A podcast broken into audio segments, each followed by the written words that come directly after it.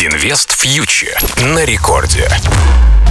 Дорогие друзья, всем привет! Вы слушаете Радио Рекорд и на связи Кира Юхтенко. Как всегда, мы с вами подводим итоги прошедшей недели на финансовых рынках и стараемся осторожно заглянуть вперед в будущее. Итак, что мы с вами видим? Неделя вообще была довольно наполнена разнообразными событиями. У нас и глава ФРС Джером Паул выступал в Конгрессе, в США стартовал сезон отчетности, а в России, наоборот, закончился дивидендный сезон. Но, несмотря на такой довольно насыщенный новостной фон, мы не видели особенно сильных движений на рынке. Основные мировые индексы показали почти нулевую динамику. В начале недели у нас рос Китай, но даже он в пятницу позитив подрастерял. Ну а индекс московской биржи предсказуемо оказался под давлением, потому что у нас прошла дивидендная отсечка тяжеловеса «Газпрома», и дивидендный сезон в целом подошел к концу. Кажется, что в летнюю жару инвесторы как-то не хотят совершать лишних движений, но на самом деле движения, конечно, есть, просто не в индексах, а в отдельных акциях. Сейчас мы видим очень ярко выраженный тренд. Инвесторы интересуются акциями крупных компаний, у которых низкие долги. При этом интерес к компаниям с низкой капитализацией, к мемным акциям, так называемым, потихонечку угасает. Вот мы видим, что, например, акциям Virgin Galactic не помог даже полет Ричарда Брэнсона в космос. Инвесторы отыграли события и зафиксировали прибыль. Скоро у нас в космос отправляется Джефф Безос, глава Amazon бывший, и вполне возможно, что его полет украдет достаточно много хайпа у Ричарда Брэнсона. Так что в акциях Virgin, как мне кажется, возможно, довольно затяжная коррекция. Инвест фьючер на Радио Рекорд. Также мы видим, что акции э, кинотеатров AMC, еще одна мемная акция, продолжают падать по мере того, как снижается интерес со стороны трейдеров Reddit. Но одновременно с этим мы видим, что растет, например, Apple после новости о расширении производства айфонов нового поколения. Подрастает PepsiCo после отчета, который показал рекордный, как минимум за десятилетие, рост продаж. То есть спокойные акции, зрелые акции, которые платят дивиденды, рынку интересны. А вот покупать такой вот хайп, который не дает какой-либо стабильности, э, инвесторы, похоже, уже немножко побаиваются. Про сезон отчетов э, также несколько слов давайте скажем. Первыми, как обычно, в США отчитываются банки за квартал, и отчеты были довольно неплохими. JP Morgan, Goldman Sachs, Bank of America, все они показали рекордный рост прибыли на акцию, но вот рост выручки год к году оказался либо отрицательным, либо хуже прогнозов. Но инвесторы решили иллюзий не строить и зафиксировали прибыль на исторических максимумах. И, конечно, одна из причин осторожности инвесторов – это высокая инфляция в США. В мае она находилась на отметке 5% годовых. В июне ожидалось снижение до уровня 4,9%. Но этого не произошло. И вместо снижения инфляция в США разогналась до уровня 5,4%. Это рекордное значение за 13 лет.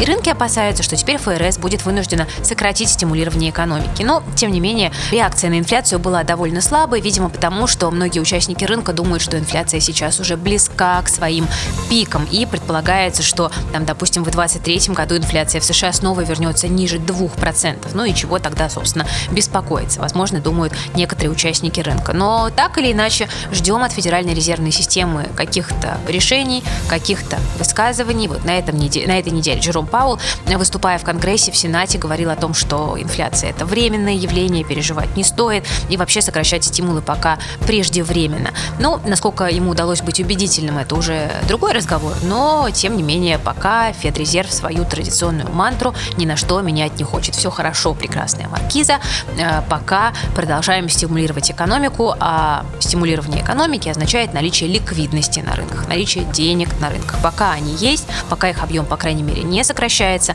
э, мы можем увидеть некое продолжение э, растущего тренда, но вот еще раз хочу подчеркнуть, что, конечно, такого рынка, на котором можно воткнуть палку, и она прорастет деревом, сейчас уже не будет. Да? Будет какой-то отдельный, более спокойный рост в фундаментально устойчивых компаниях, а вот э, компании убыточные, компании, которые, э, там, инвестиции в которые окупятся через 100 лет, э, потихонечку уже инвесторов начинают э, напрягать и смущать. Да? Прошло вот то золотое время безоглядно бычьего рынка. Это очень важно понимать каждому человеку, который занимается инвестициями сейчас в 2021 году. По поводу российского рынка, э, здесь у нас довольно большое количество рисков, которые сходятся воедино в одной точке. Вот на следующей неделе ждем заседания Банка России. Расходятся прогнозы э, и по ставке, и по брошкам Эльвиры Набиулиной, но предполагается, что ставку точно повысит. А вот в, какой, э, в, каком объеме, это уже вопрос. То ли на полпроцента, то ли на процент, то ли где-то посерединке. Я склоняюсь именно за повышение на 75 базисных пунктов. Ну, посмотрим, как пойдет дело. В любом случае, это какая-то хотя бы временная поддержка для российского рубля. Это определенный стопор для инфляции. Э, но э, так или иначе, конечно, осторожными нужно быть. Дивидендный сезон закончился.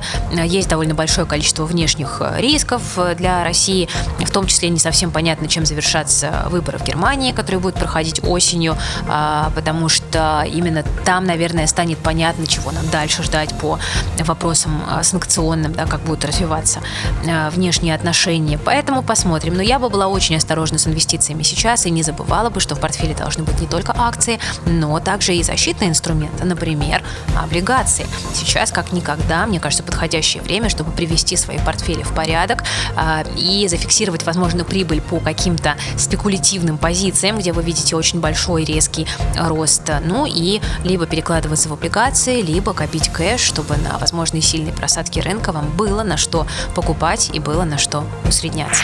Друзья, с вами была Кира Юхтенко, команда Invest Future, Радио Рекорд. Спасибо, что слушаете. Надеюсь, вам интересно. Ну и подписывайтесь на Invest Future на Ютубе и в Телеграме. Берегите себя и свои деньги. Invest Future на Радио Рекорд.